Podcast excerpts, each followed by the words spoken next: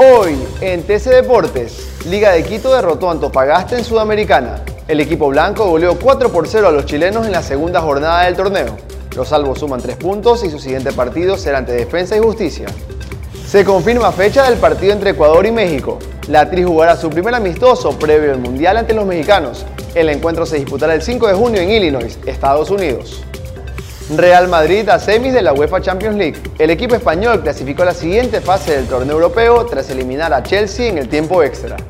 Para más información visita tctelevisión.com slash deportes. También puedes visitarnos en nuestras redes sociales como arroba tcdeportesec. Soy Joel Alvarado y esta fue una emisión más de TC Deportes.